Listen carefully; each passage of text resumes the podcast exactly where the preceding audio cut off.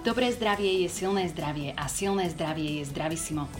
Podľa údajov Úradu verejného zdravotníctva Slovenskej republiky bol na Slovensku v roku dvetisícdvadsať zaznamenaný najvyšší počet prípadov kliešťovej encefalitídy za ostatných dvadsať rokov. Ide o nebezpečné vírusové ochorenie mozgu, miechy alebo mozgových obalov prenášané kliešťom. Ako závažné ochorenie kliešťová encefalitída je, či sú viac ohrození seniori alebo deti, či sa môžeme nakaziť vírusom kliešťovej encefalitídy viackrát za život, alebo ako sa môžeme chrániť, o tom sa dnes budeme zhovárať s epidemiologičkou pani docentkou Máriou Avdičovou. Moje meno je Kristína Baluchová a prajem vám podnetné počúvanie. Vysielanie podcastu podporila spoločnosť Pfizer. Dobrý deň, pani docentka, vítajte u nás. Dobrý deň, prajem. Pani docentka, turistika, outdoorové športy, práca v záhradke, venčenie domácich miláčikov v prírode alebo ľudovo povedané vonku trávime pravidelne veľa času. Kliešte to nie je nová téma, zdá sa však, že stúpa na aktuálnosti. Je to, je to skutočne tak? Výskyt kliešťovej encefalitidy naozaj sledujeme veľmi pozorne mnoho rokov dozadu a musím povedať, že za posledné obdobie pozorujeme významne zvýšený výskyt týchto ochorení a teda téma je z tohto pohľadu naozaj aktuálna, preto ako ste uviedli, je sa naozaj jedná o závažné ochorenie. Čo sa týka výskytu kliešťov, tak tie sú potom naozaj pre nás veľmi zaujímavé drobné potvorky, ktoré môžeme stretnúť kdekoľvek v prírode, kde naozaj by sme ich ani nečakali. Dlho sa medzi ľuďmi tradovalo, že kliešte na nás padajú niekde zo stromov, alebo že teda číhajú na nás na vetvičkách kríkov. To teda nie je pravda. Treba si naozaj uvedomiť, že kliešť sa pohybuje v trávnatých porastoch, kde na koncoch tej toho stebielka tráviť, číha na, nejakú, na nejakého toho cicavca, na ktorom by sa mohol nakrmiť. Takže toto je také naozaj prírodné prostredie pre pohyb kliešťa. A keďže tráva je jednak na dedinách, ale aj v parkoch, v mestách, v záhradách, takže naozaj je veľa miest, kde môžeme sa s kliešťom stretnúť a kde sa teda môže kliešť na nás zaklieštiť. Uh-huh, uh-huh. A aké ochorenia tie kliešte prenášajú? Je viacero ochorení, na prenose ktorých sa podpisuje práve kliešť. Okrem tej kliešťovej encefalitidy, ktorú sme uviedli na začiatku, tak je to ešte napríklad limská borelioza, ktorá sa naozaj veľmi početne vyskytuje na Slovensku. A potom sú to ochorenia, ktorých síce zachytávame a vyskytujú sa v menšej miere, ale stretávame sa s nimi, to je napríklad tularemia, tzv. Zajačia nemoc, alebo kvéhorúčka, alebo babezióza, prípadne nákaza tibola, s ktorou naozaj sa stretávame v našom prostredí len ojedinele. A ako to funguje? Vždy, keď sa na mne prísaje kliešť, sa nakazím vírusom? Vždy je to takto? No, nie je to tak, pretože v vlastne kliešte nie sú všetky infikované. Mm-hmm. Treba povedať, že kliešte sa infikujú v prírode predovšetkým od drobných hlodavcov, na ktorých sa takisto krmia. Na človeku sa naozaj krmia len zriedkavo, keď teda majú tú príležitosť a keď mu, im to my umožníme. Ale kliešť teda sa pohybuje v prírode a hľadá rôzne druhy cicavcov, kde cicia krv, aby najmä samičky mohli teda klásť vajíčka a vlastne pokračovať v tom rode, aby sa teda zachoval ten kliešť v prírode. Takže len malá časť tých kliešťov je infikovaná. My počítame tak zhruba, že jeden na tisíc kliešťov býva infikovaný vírusom kliešťovej encefalitídy. Mm-hmm. Stále sa to skúma, robia sa odchyty kliešťov a teda sa tie kliešte potom vyšetrujú na prítomnosť vírusov a tieto, tieto vlastne poznatky nám ukázali, že zhruba ten výskyt infikovaných kliešťov je tak jeden na tisíc až jeden na desať tisíc.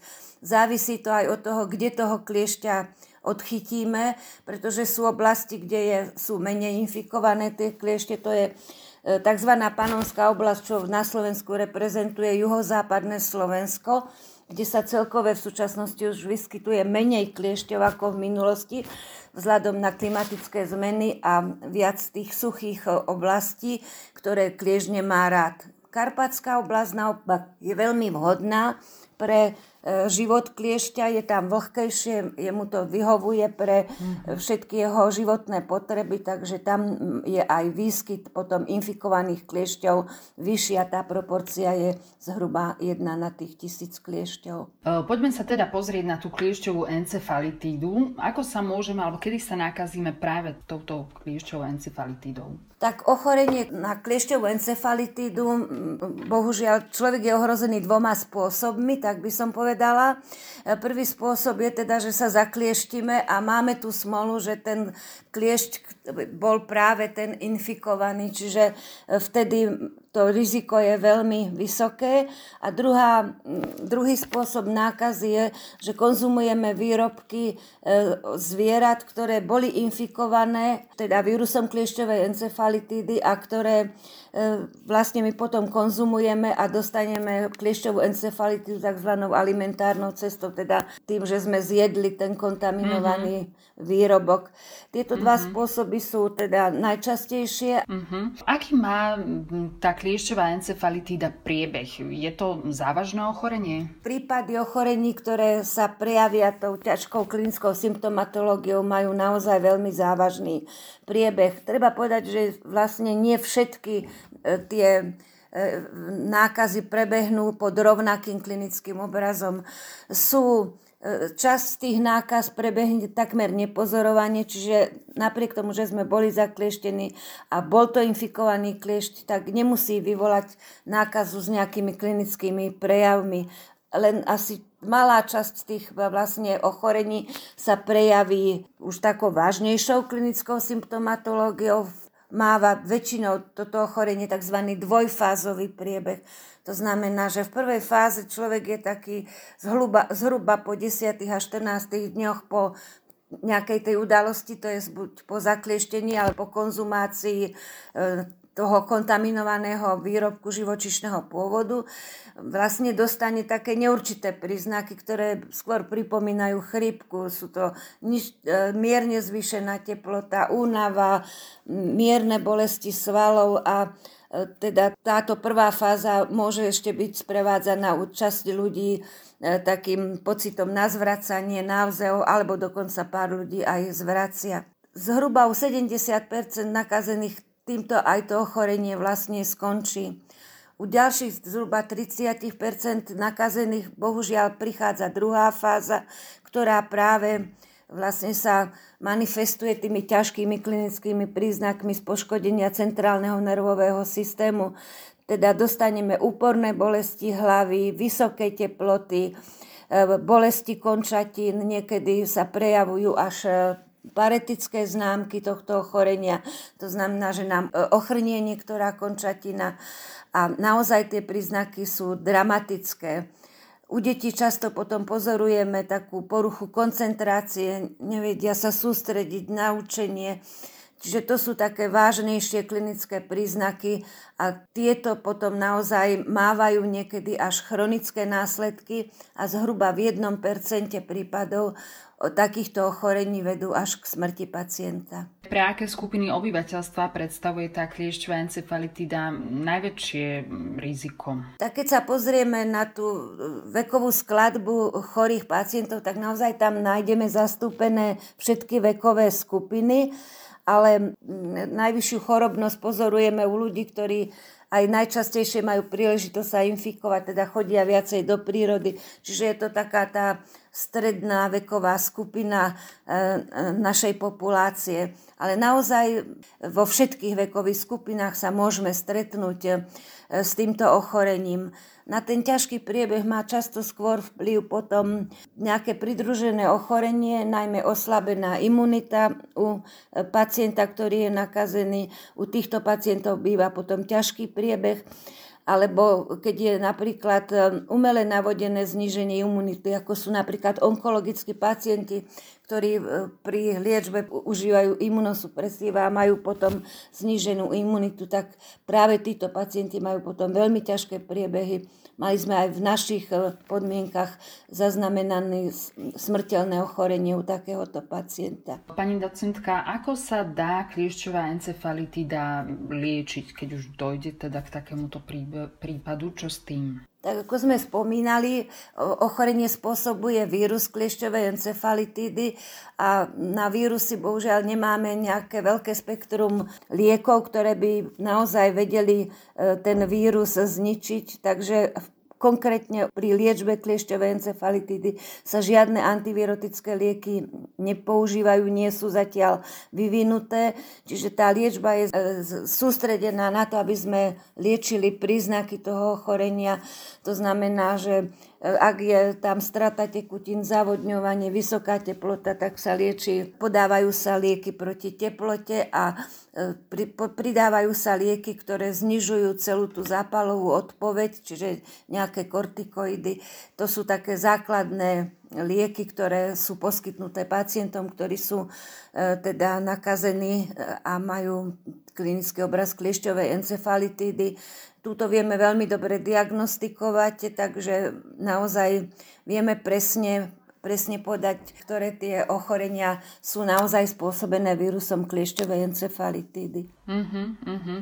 Pani docentka, poďme sa pozrieť aj na takú možno pozitívnejšiu stránku, a to samotná prevencia. Čo môžeme urobiť, aby sme, sa, aby sme nákaze predišli? Predpokladám, že to asi nie je možné nechodiť von, teda už vôbec nejak človek má rodinu, deti alebo chodí na turistiku. Ako teda vyzerá prevencia voči, voči takémuto závažnému ochoreniu? Tak rozdeľujeme tú prevenciu v podstate na také dve oblasti. Je to tzv. Nefarmakologická, to znamená, že vlastne sa pripravíme na tú cestu do prírody s tým, že už teda vieme, že ten kliešť sa pohybuje niekde v tráve, takže používame obuv, ktorá nám pokrie členok, a používame aj ponožky a podkolienky tak, aby sme nemali voľné predkolenie, aby nemal príležitosť ten kliešť sa teda z tej trávy prisať na našu pokožku. Tak je také vhodné oblečenie, je veľmi, veľmi dobrou prevenciou. Používame, odporúčame tiež používať nejaké druhy e, repelentov, ktoré odpudzujú tento druh hmyzu, teda aj kliešťa. No a potom z ďalších takých odporúčaní je, keď sa z prírody vrátime, aby sme si prezreli teda telo pri sprchovaní, a v prípade, že zistíme, že sme zaklieštení, aby sme mohli včas toho kliešťa odstrániť. To je veľmi dôležité, lebo od dĺžky prisatia často závisí aj miera tej infekčnosti, aj potom teda ten klinický obraz toho ochorenia v prípade, že za ten kliešť bol infikovaný. Čiže toto je veľmi takisto veľmi dôležité. No a potom máme tzv. Farmakologickú prevenciu, čiže máme k dispozícii veľmi účinnú očkovaciu látku, ktorá chráni očkované osoby proti kliešťovej encefalitíde, a myslím, že je aj veľmi dobre znášaná očkovanými a takisto je aj veľmi do- dobre dostupná aj na Slovensku. Mm-hmm, to je povzbudzujúce. Kedy je najvhodnejšie obdobie na, na očkovanie? Ako to funguje? Tak keď sa niekedy v zime pripravujeme na jarnú turistickú sezónu alebo hubovú sezónu, alebo teda iné dôvody, ktoré nás odvedú do prírody, tak môžeme vlastne v zimných mesiacoch zvážiť podanie prvých dvoch dávok očkovacej látky, nakoľko to kompletné očkovanie sa skladá z troch dávok očkovania. Tie prvé dve dávky môžeme absolvovať napríklad vo februári a o mesiac v marci. To je také ideálne.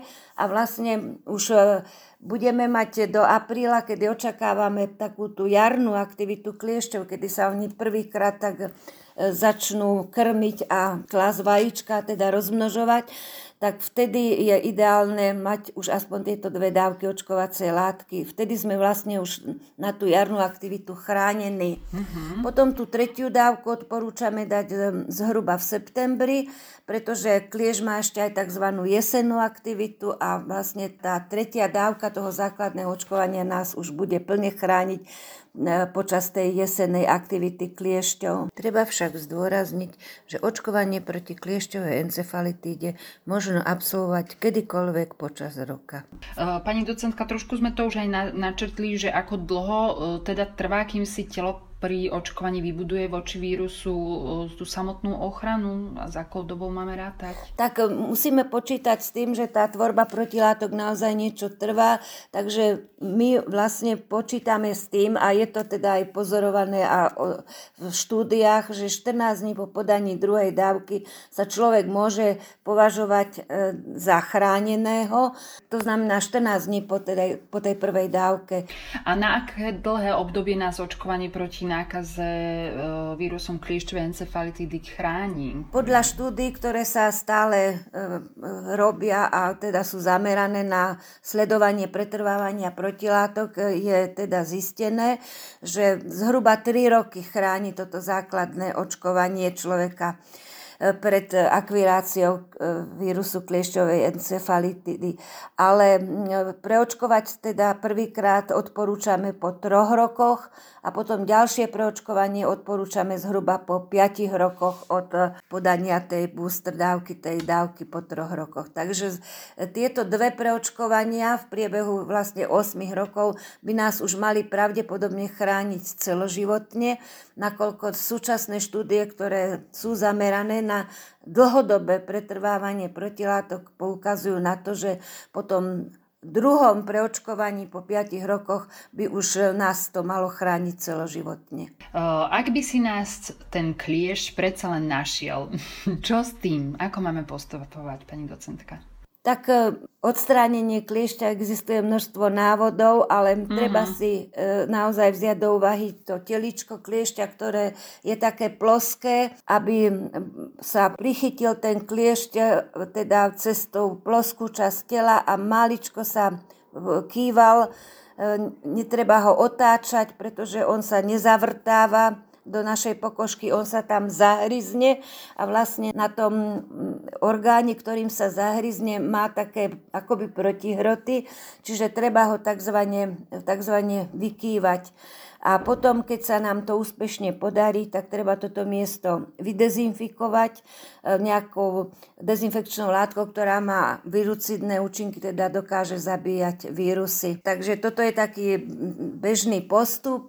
Existujú na to, vravím, viaceré návody, ale toto je také odskúšané. Mm-hmm. Tiež ešte odporúčame, ak sa to nepodarí, tak radšej vyhľadať potom potom lekárskú pomoc, aby boli odstránené všetky tie čiastočky, ktoré mohli, mohli z toho neúspešne vyňatého kliešťa zostať v našej pokožke, aby tam nedošlo k nejakému zápalu. Uh-huh, uh-huh, takže radšej opatrne. Fajn. Uh, pani docentka, náš čas sa bohužiaľ kráti. Ja vám veľmi pekne ďakujem za užitočné informácie a nech sa vám darí všetko dobré. Ďakujem pekne, podobne. Milí poslucháči, naše dnešné Zdravisimo sa končí. Budeme radi, ak náš podcast odporúčite aj svojim priateľom. Ďalšie nahrávky si viete prehrať aj v Spotify a ďalších podcastových aplikáciách. Nezabudnite nás odporúčiť aj svojim priateľom. Všetko dobré a čoskoro opäť do počutia. Vysielanie podcastu podporila spoločnosť Pfizer.